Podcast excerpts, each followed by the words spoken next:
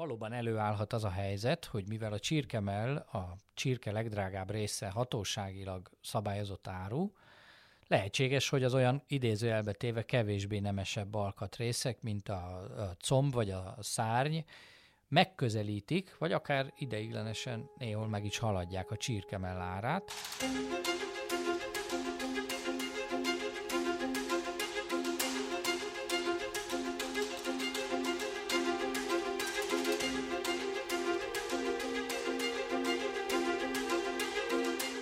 Jó napot, sziasztok! Ez itt a Portfólió szerdánként megjelenő heti podcastje. Én Orosz Márton vagyok, és itt vannak velem a Portfólió stúdiójában kollégáim, Hornyák Joci. Szia, Joci! Sziasztok! És Braun Müller Lajos. Szia, Lajos!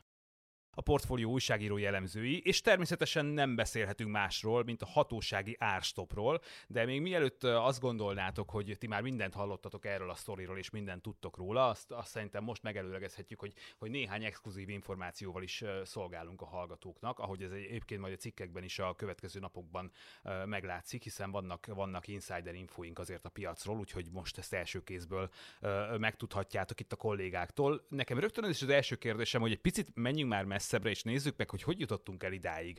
Joci, te miket láttál, milyen trendek voltak itt a piacon? Mondok néhány buzzwordot, például drágulás, élelmiszerdrágulás, infláció, szállítási nehézségek, konténerhiány, nem tudom, vannak azért itt az elmúlt hónapokból sorolhatunk szerintem bőven olyan szavakat, amik mind hatással lehettek arra, ahogyan a kormány gondolkozott, és ahogyan a kormány gondolkozik, és amiért ezt a lépést meglépte.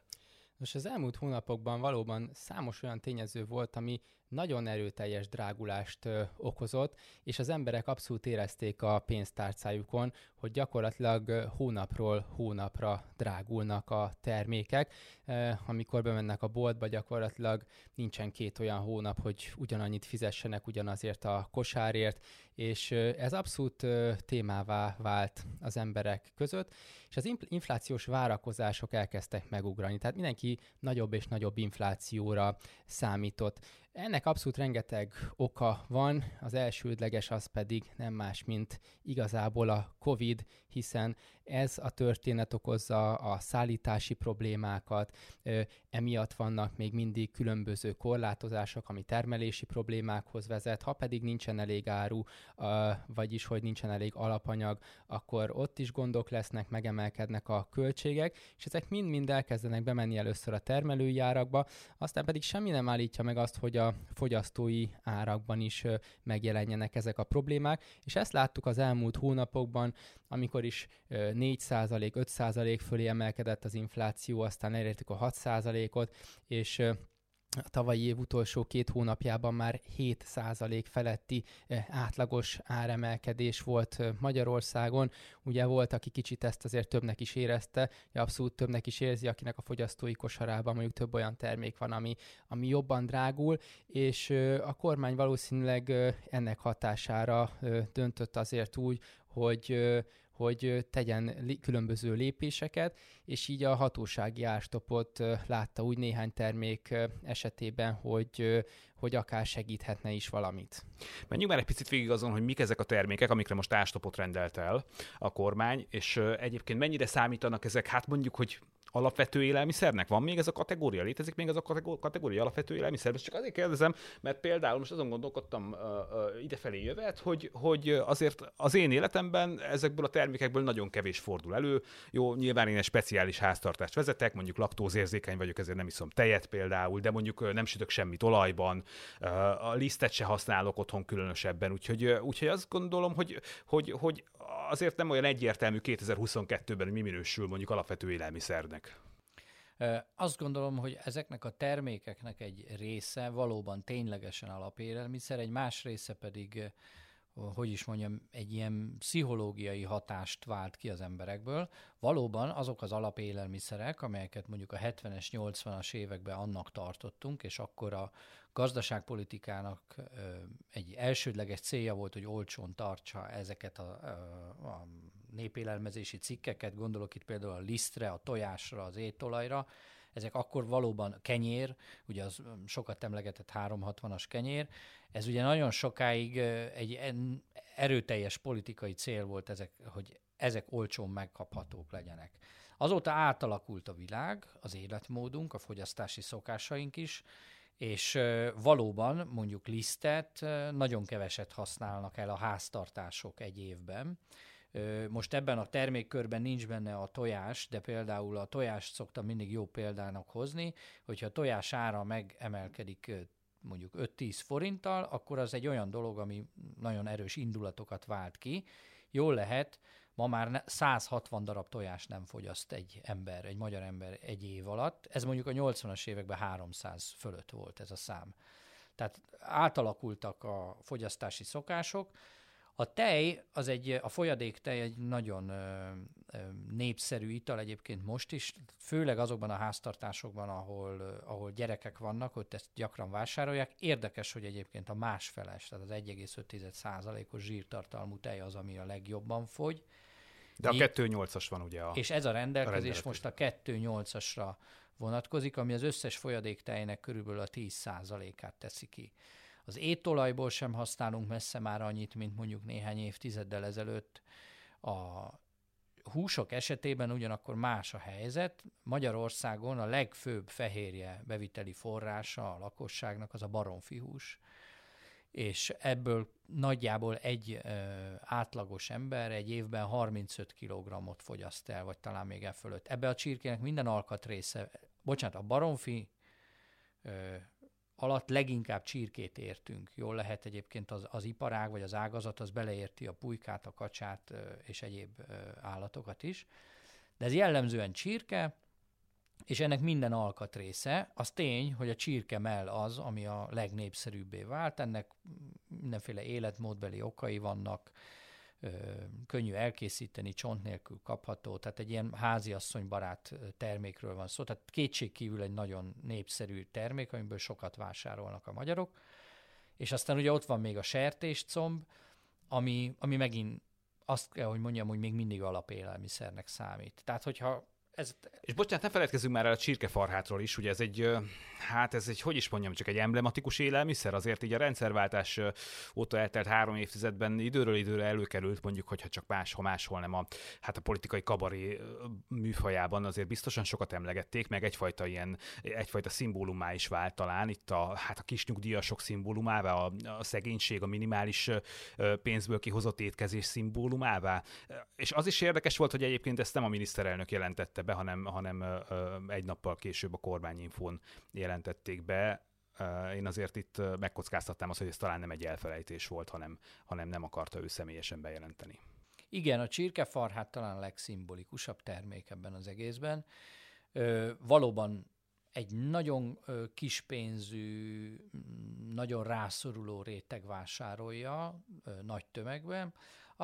Legtöbben én azt gondolom, hogy a magyarok már nem fogyasztanak belőle annyit, mint a korábbi évtizedekben. Kétségkívül olcsó, és azt is hozzá kell tenni, hogy bizonyos országokban, tehát Európa nyugati felén ez szinte ismeretlen, mint élelmiszer. Tehát német-francia boltokban nem is nagyon találunk ilyet. Joci, figyelj, mivel indokolta ezt a kormány egyébként ezt az árbefagyasztást? Hogyha én jól értelmezem ezt a lépést, az egyfajta megelőző lépésként szeretnék ők ezt használni, megelőzendő azt a várható élelmiszerdrágulást, ami a következő hónapokban előttünk állhat. Gyakorlatilag azért olyan termékeket választott a kormány, ahol azért már az elmúlt hónapokban is jelentős áremelkedés volt, de valóban nem szeretnék, hogyha az elmúlt időszaknak a trendjeit, ugye, hogyha kivetítjük, illetve hogyha ugye, ehhez újakat veszünk, akkor még nagyobb áremelkedésről legyen szó. Ezt szeretnék megállítani. Ugye, ha ez az október 15-i árszinteket nézzük igazából, mert ugye ide kell visszacsökkenteni a termékeknek az árát, akkor egyébként azt mondhatjuk, hogy a sertéscomb esetében nincs is árcsökkentés, mert december végén, ugye ezek a legfrissebb elérhető adatok, hogy december végén mi volt a helyzet, ehhez képest nincsen árcsökkenés. Ami a csirke mellett illeti, ott 1600 forint környékén volt ugye az átlagár, és nagyon érdekes, hogy egyébként az évnek az elején, a tavalyi évnek az elején ott még 1400 forint körüli árszinteket láthatunk. Tehát az áremelkedésnek a döntő része, vagy csaknem a teljes áremelkedés, az már lezajlott igazából októberig, tehát olyan nagyot ennek a terméknek az esetében sem kell csökkenteni. De nagyon érdekes egyébként az étolajnak az ára. Itt ugye 2020 óta láthatunk már azért egy áremelkedési nyomást. Ugye 2020 előtt egyébként 500 forint környékén fluktuált egy liter étolajnak az ára. És aztán jött egy nagy boom, hogyha én jól emlékszem. Abszolút egy nagy boom következett, elértük az 550-600 forintot, 650 forint fölé is emelkedett a tavalyi évnek a közepén, és egyébként most már bőven meghaladja a 700 forintot, 750 forinthoz közelít. Nagyon érdekes, hogy egyébként itt sem kell 700 forint alá csökkenteni majd az átlagos árat. Tehát az áremelkedésnek a döntő részét azt azért itt is érvényesíteni fogják, illetve az lezajlott október 15-ig. Olyan nagy árcsökkentést egyébként ennek a terméknek az esetében sem láthatunk. Ahol egyébként új trendek, új folyamatok látszódtak, itt azért a tej esetében az elmúlt egy-két hónapban láttunk egy dinamikusabb növekedést. A lisztárak is azért valamelyest emelkedtek az elmúlt egy-két hónapban, illetve jobban, mint azt megelőzően. Tehát ebből a szempontból ez utóbbi termékeknek a kiválasztása ez emiatt lehet érdekes. De mivel a vásárlók találkozni fognak a boltokban, az nem egy nagy leárazás, nem egy nagy árcsökkentés lesz, ne arra számítsunk, hogy 20-30%-kal olcsóbbak lesznek ezek a termékek, hanem néhány százalékkal egy picit a mostani árak alatt lesznek a jellemző árszintek. Tehát jó eséllyel ezt csak a legalaposabb háziasszonyok fogják észrevenni, akik aztán tényleg jegyzetelnek és odafigyelnek minden bevásárlásra. Igen, abszolút azok, akik tényleg megfigyelik, hogy hol mi olcsóbb éppen, melyik áruházban vannak akciók, hol érdemes megvenni, és így válogatják össze.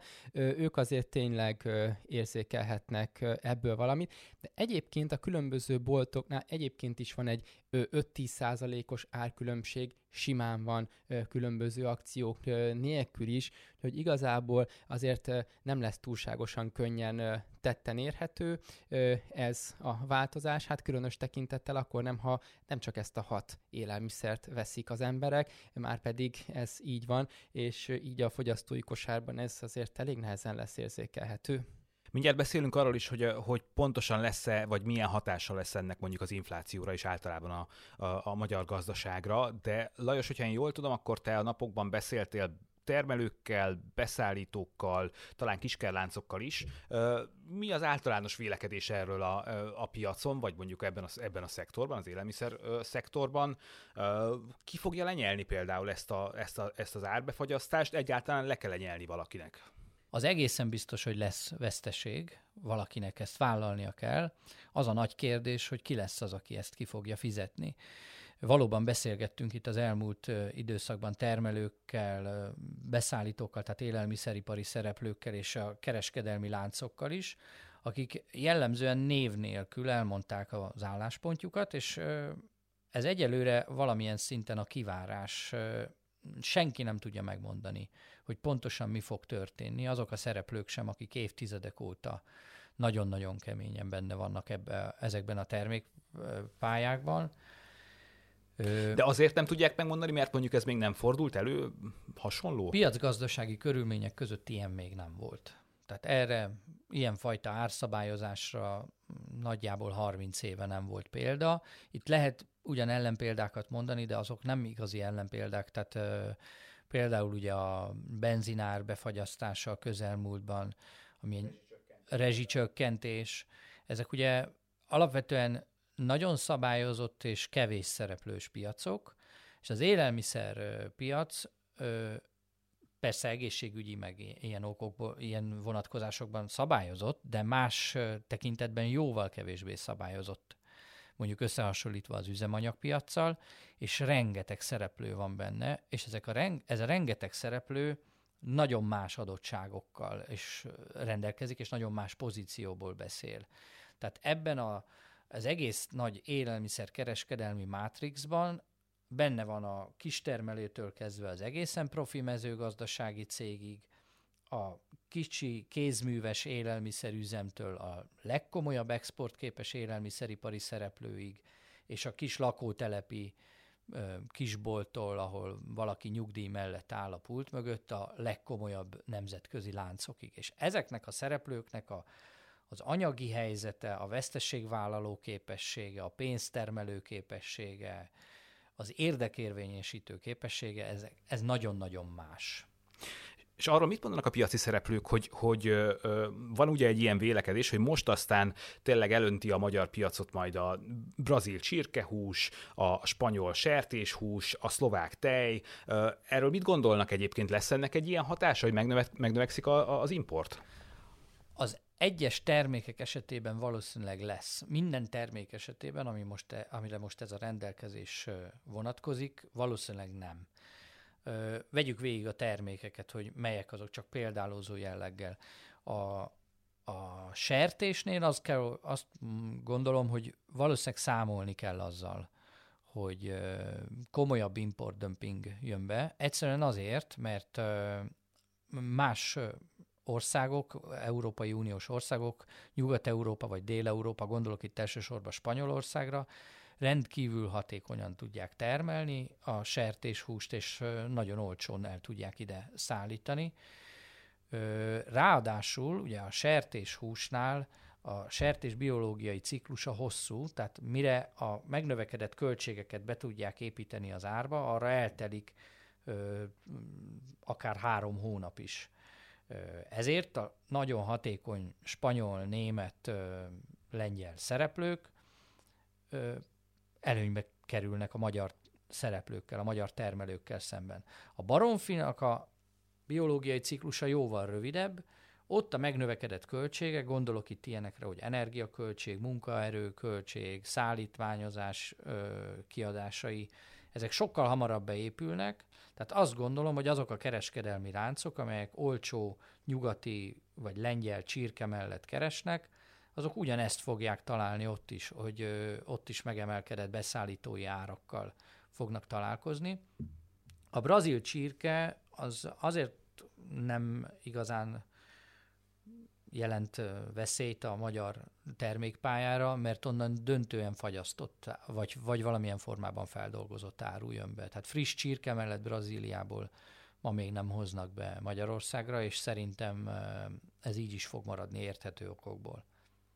Milyen hatással lesz ez az árakra? Joci, te mit gondolsz, hogy ez általánosságban jelenthet majd egy általános árcsökkentést, élelmiszer árcsökkentést hosszú távon, vagy mondjuk tényleg eléri azt a célt a kormány, hogy ezzel a kis befagyasztással megelőzi a későbbi áremelkedéseket, és egyébként akkor ezeknek a termékeknek, amikről beszéltünk, hogy már azért nem annyira számítanak alapélelmiszernek, vagy így átalakult ez a kategória, lehet-e hatása az inflációra?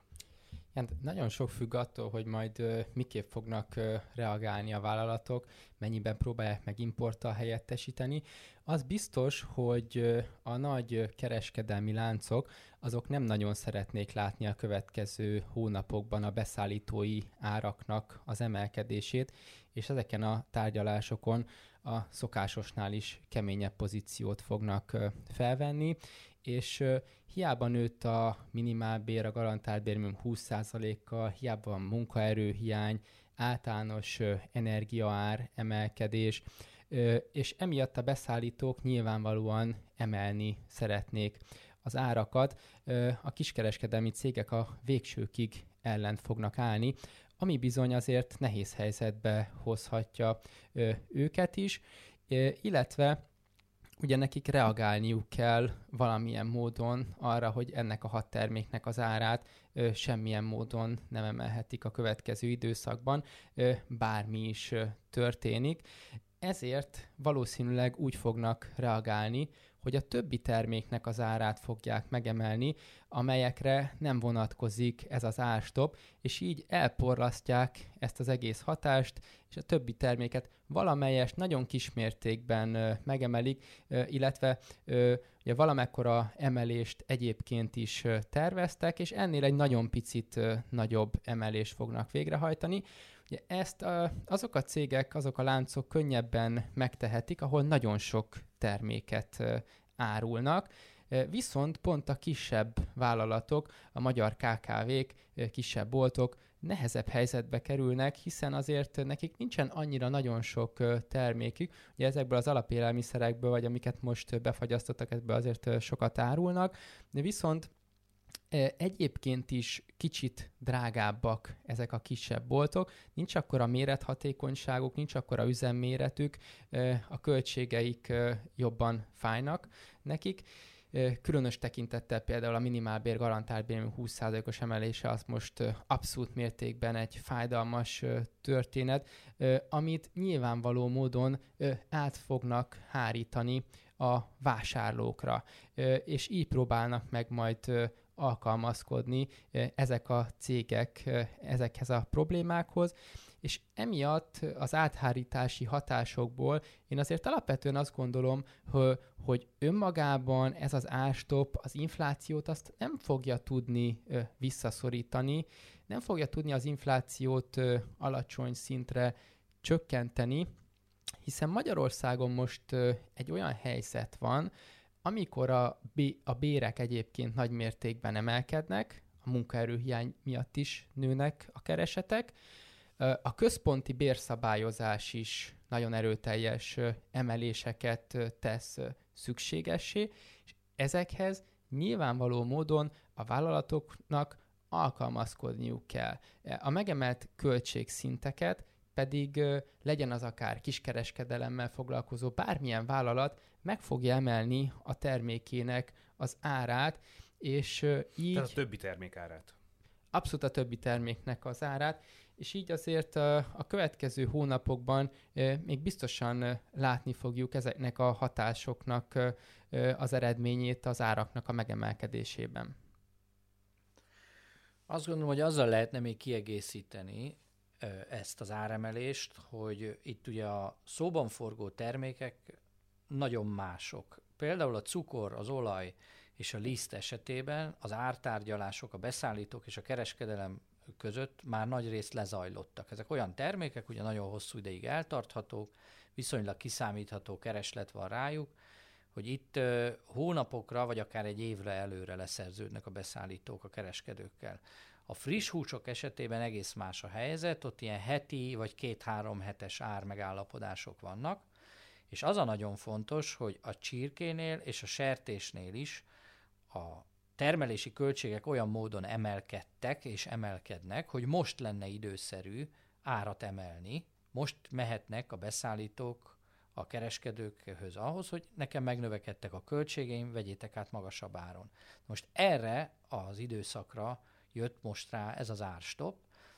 Tehát amíg a cukor, az olaj és a liszt esetében van egy borítékolható veszteség, ami egyébként talán vélhetően nem is olyan nagyon nagy, mondjuk a nagy kereskedelmi láncok büdzséjéhez mérten, ott nagyjából kiszámítható, hogy mi a helyzet. A húsok esetében ott sokkal izgalmasabbak lesznek a következő hetek, 1-2 hónap, mert ott tulajdonképpen úgy van, hogy alulról van egy feszültség, a termelési költségek növekedése nyomják fel a beszállítói igényeket, és erre a feszültségre, mint egy ilyen túlhevített kuktára most rátette a kormányzat ezt a fedőt, és hát az a kérdés, hogy ezt a feszültséget végül kivállalja. Valószínűleg rövid távon a kereskedelem. Igen, és nagyon fontos, amit Lajos mondott a húsokról. Ugye ne felejtsük el, hogy Magyarországon vannak olyan boltok, amelyek csak húst árulnak, ugye, tehát, és ők viszont nem fogják tudni azoknak a termékeknek az árát megemelni, amire nem vonatkozik az árstopp, hiszen nagyon sok olyan terméket árulnak, ugye a csirke és a disznó esetében, amire vonatkozik ez az árstopp. Tehát különösen itt a kisebb húsboltok kerülhetnek bajba. Őnekik lehet ez a 3 hónap egy nagyon nehéz időszak. Nekik egyébként ugye likviditás szempontjából, veszteségtűrés szempontjából sincs azért túlságosan hosszú idejük ahhoz, hogy újra a víz fölé tudjanak kerülni. Úgyhogy az ő esetük azért egy rendkívül kényes helyzet lesz. De termelői, gyártói oldalról lehet ennek egy olyan hatása, hogy mondjuk visszafogják a termelést, elmaradnak fejlesztések, elmaradnak innovációk, esetleg kevesebb új dolgozót vesznek föl? Lehet ilyen gyakorlati hatása is?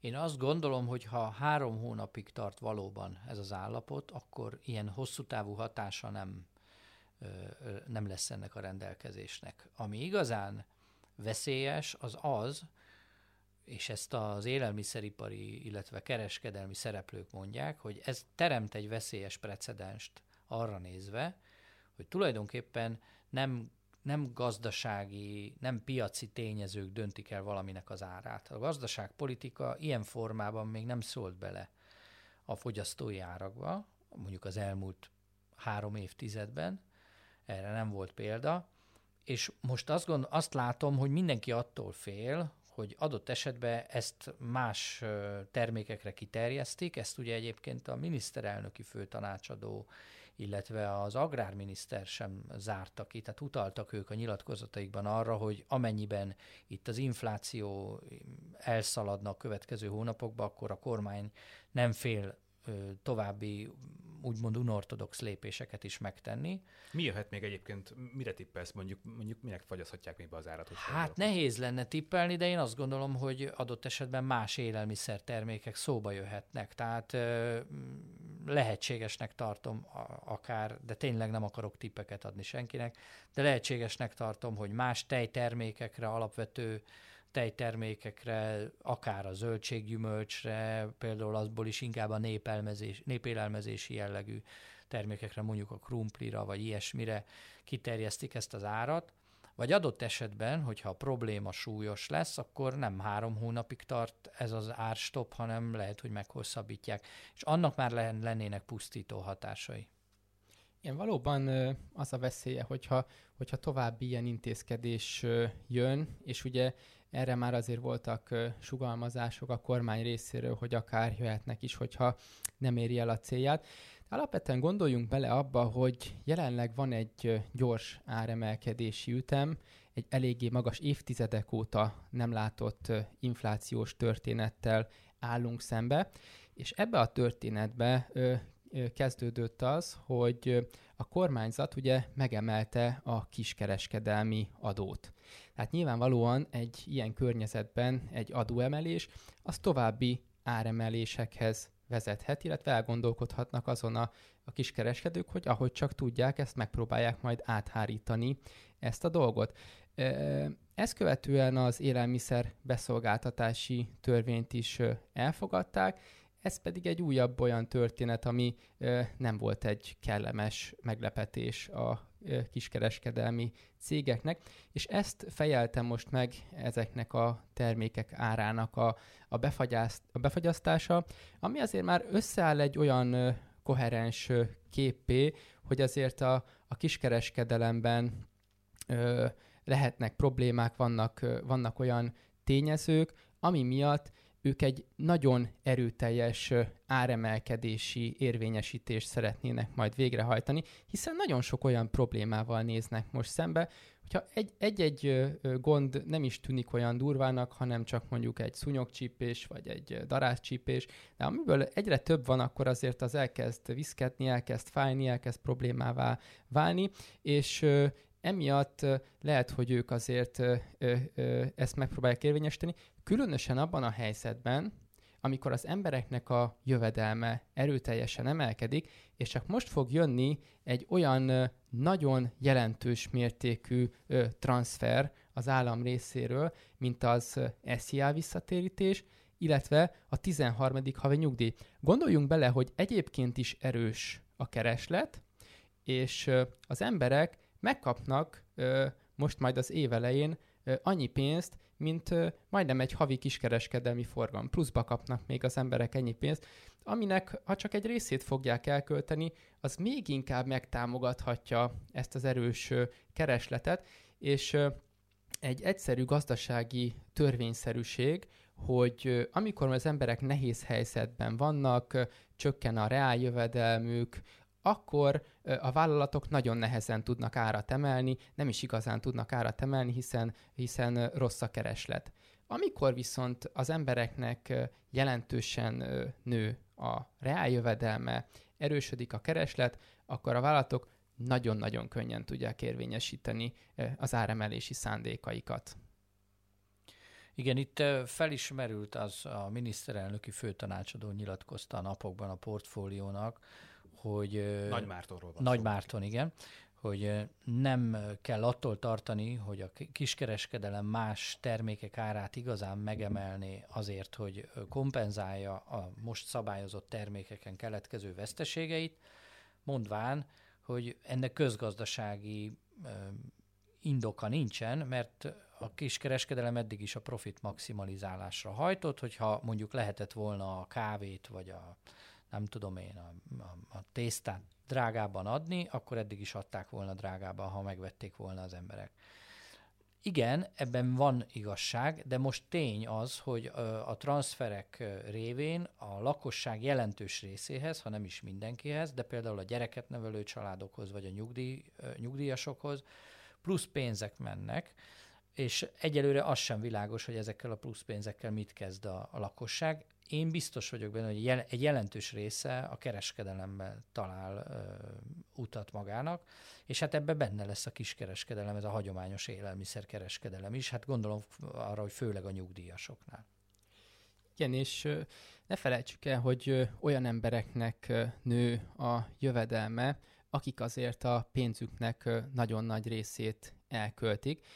Ugye a legnagyobb mértékben a minimálbéreseknek és a garantált bérminimumosoknak emelkedett januártól a keresete. Jellemzően ők azok, akik az összes fizetésüket elköltik. A többieknek azért kisebb mértékben, de nekik is jelentősen nőni fog a fizetése. Ezek a pluszpénzek pedig megjelennek a kereskedelemben. És hát nyilvánvalóan azért ez a döntés, az árbefagyasztó döntés azért nem segíti a piaci versenyt. Tehát a piaci versenyt inkább szabályozási oldalról lehet serkenteni, élénkíteni, megnézni, hogy mindenki helyesen, jól jár-e el, és akár felmerülhetne még az áfa csökkentésnek a kérdése is, hogyha olyan döntést szeretne hozni a kormány, amivel nem nyúl bele annyira drasztikusan a piaci helyzetbe, sőt, ugye az áfa csökkentés az egy méltányolható történet lett volna, és azt is utána lehet ellenőrizni, hogy vajon átadták-e, valamennyit átadtak-e az embereknek, csökkentek-e az árak, vagy nem csökkentek. Ugye ez is megnézhető történet volna, ha ebbe az irányba indult volna el a kormány. Hát a kormányzati álláspont, hogyha én jól értem, akkor az, hogy azért nem áfa csökkentés, mert azt úgy is lenyelnék a kereskedők. Hiába van előttünk mondjuk egy lengyel példa például, ahol a benzinárak az áfáját csökkentették jelentősen, és inkább ez a szabályozott árak bevezetése, ez ami biztosabban védhető. Az áfa csökkentéssel kapcsolatban valóban megoszlanak a vélemények, de volt már példa ilyesmire. Ugye több körben az elmúlt években, néhány évvel ezelőtt a kormányzat csökkentette bizonyos élelmiszertermékköröknek az áfáját 27%-ról 5%-ra. És ugye ebbe bekerültek először köztes termékek, tehát például a félsertés, stb., de aztán utána szépen a fogyasztói termékekre, tehát konkrétan, amit a boltban megveszünk, a csomagolt sertéscombra, meg a csirkére vonatkozó áfa is csökkent, és kellően nem mutatta ki, azt gondolom, senki azt, hogy ezt a csökkentést a kereskedelem egy az egyben lenyelte volna, sőt, akkor hirtelen valóban csökkentek az árak, és aztán tény, hogy utólag felmentek, és ugye erre gyakran mondják azt, hogy aztán az áfa csökkentés után drágább lett a sertéshús, mint előtte volt, de ennek az oka, hogy például a sertéshús esetében akkor következett be az árcsökkentés, amikor a felvásárlási árak és a nagykerárak is a mélyponton voltak. Tehát igazából a szorzandó összeg növekedett meg később, tehát nem az van, hogy a kereskedelem ezt teljes egészében lenyelte volna. Azzal ugyanakkor árnyalnám a dolgot, hogy ezt akkor tudja ezt a könnyebbséget továbbadni a kereskedelem a fogyasztónak, hogyha éles versenyhelyzet van. És ugye Magyarországon a kereskedelmi verseny az viszonylag egy éles helyzet, de éppen azok a transzferek, amikről a Joci beszélt, a megnövekedett nyugdíjak, illetve a 13. havi nyugdíj, a minimálbér és az SZIA visszatérítés az, ami ezt a versenyhelyzetet némileg tompítja azzal, hogy hát forintban érezhetően nagyobb keresletet fog teremteni. És ebben az esetben valóban nem biztos, hogy ezt az áfacsökkentést, ha meglépni a kormány, akkor ezt a kereskedelem továbbadná. Beszélgetésünk végén én még egy dologra kíváncsi lennék, és egy konkrét termékről szeretném, hogyha egy kicsit beszélnénk, ez pedig a csirkemell. Ugye csirkemelnek fagyasztották be az árát, nem pedig mondjuk az általánosságban olcsóbb csirkecomnak. Hogyha én jól rakom össze egyébként a csirkét, hogyha alkatrészeire bontunk, akkor a mell az a legdrágább része a csirkének. Miért pont a csirkemell, miért nem a comb, és akkor egyébként lehetséges az, hogy a comb drágább lesz, mint a csirkemell? Igen, ez egy nagyon érdekes kérdés, és valóban előállhat az a helyzet, hogy mivel a csirkemell, a csirke legdrágább része hatóságilag szabályozott áru, lehetséges, hogy az olyan idézőjelbe téve kevésbé nemesebb alkatrészek, mint a comb vagy a szárny, megközelítik, vagy akár ideiglenesen néhol meg is haladják a csirkemell árát, és ez valóban példátlan, és ez is olyan feszültségeket gerjeszt, amiket pillanatilag még senki nem tudja, hogy kell kezelni. Ez a sertés esetében egyébként másképp van. A comb az egy ilyen jó közepes árkategóriájú része a sertésnek, de messze nem a legdrágább. És igen, gyakorlatilag ez lesz egy nagyon komoly nehézsége a történetnek, hiszen a csirkének minden részét el kellene adni ugye a boltokban, és hogyha a combra vissza fog esni a kereslet, hiszen a mellnek az árát befagyasztották, akkor valószínűleg arra növekedhet a kereslet, ezért lehetséges, hogy kénytelenek volnának csökkenteni a combnak az árát is a kereskedők, hogy arra is meglegyen a megfelelő kereslet. Vagy könnyedén mondhatják azt, hogy abból sokkal kevesebbet fognak tartani, mint a csirkemellből. Hát ez viszont azért a termelőknek jelentene komoly problémát, hiszen nem tudják, hogy mit kezdjenek akkor azzal a combba, amit ugye nem vásárolnak meg az emberek, tehát ebből is fakadhatnak nagyon komoly nehézségek az egész láncban, és ezért is eléggé veszélyes precedens így beavatkozni egy-egy konkrét terméknek az árában. Könnyen lehet, hogy megpróbálják majd akkor a hazai termelők importra eladni azt, amit nem tudnak, de az is lehet, hogy igazából megpróbálják majd alacsonyabb áron értékesíteni, hogy erre is meglegyen megfelelő kereslet, de emiatt is rendkívül nagy a bizonytalanság, és gyakorlatilag egyetlen egy dolgot nem szeret igazából a kereskedelem, és nem szeret a piacgazdaság, az pedig a bizonytalanság, azonban ezzel szembe kell néznünk a következő hónapokban. Hát meglátjuk akkor, mi következik természetesen, és hát azt biztosan mondhatjuk, hogy a portfólió olvasói első kézből kaphatják meg a legfrissebb infókat és insider híreket is a piacról. Én köszönöm szépen Braun Müller Lajosnak és Hornyák Jocinak, hogy itt voltak velem a stúdióban. Hallgatóinak köszönjük szépen a figyelmet, és ne felejtsetek el minket bekövetni SoundCloudon, Apple Musicon és Spotify-on is, és hamarosan újabb podcasttel jelentkezünk. Köszönjük a figyelmet, sziasztok, viszonthallásra!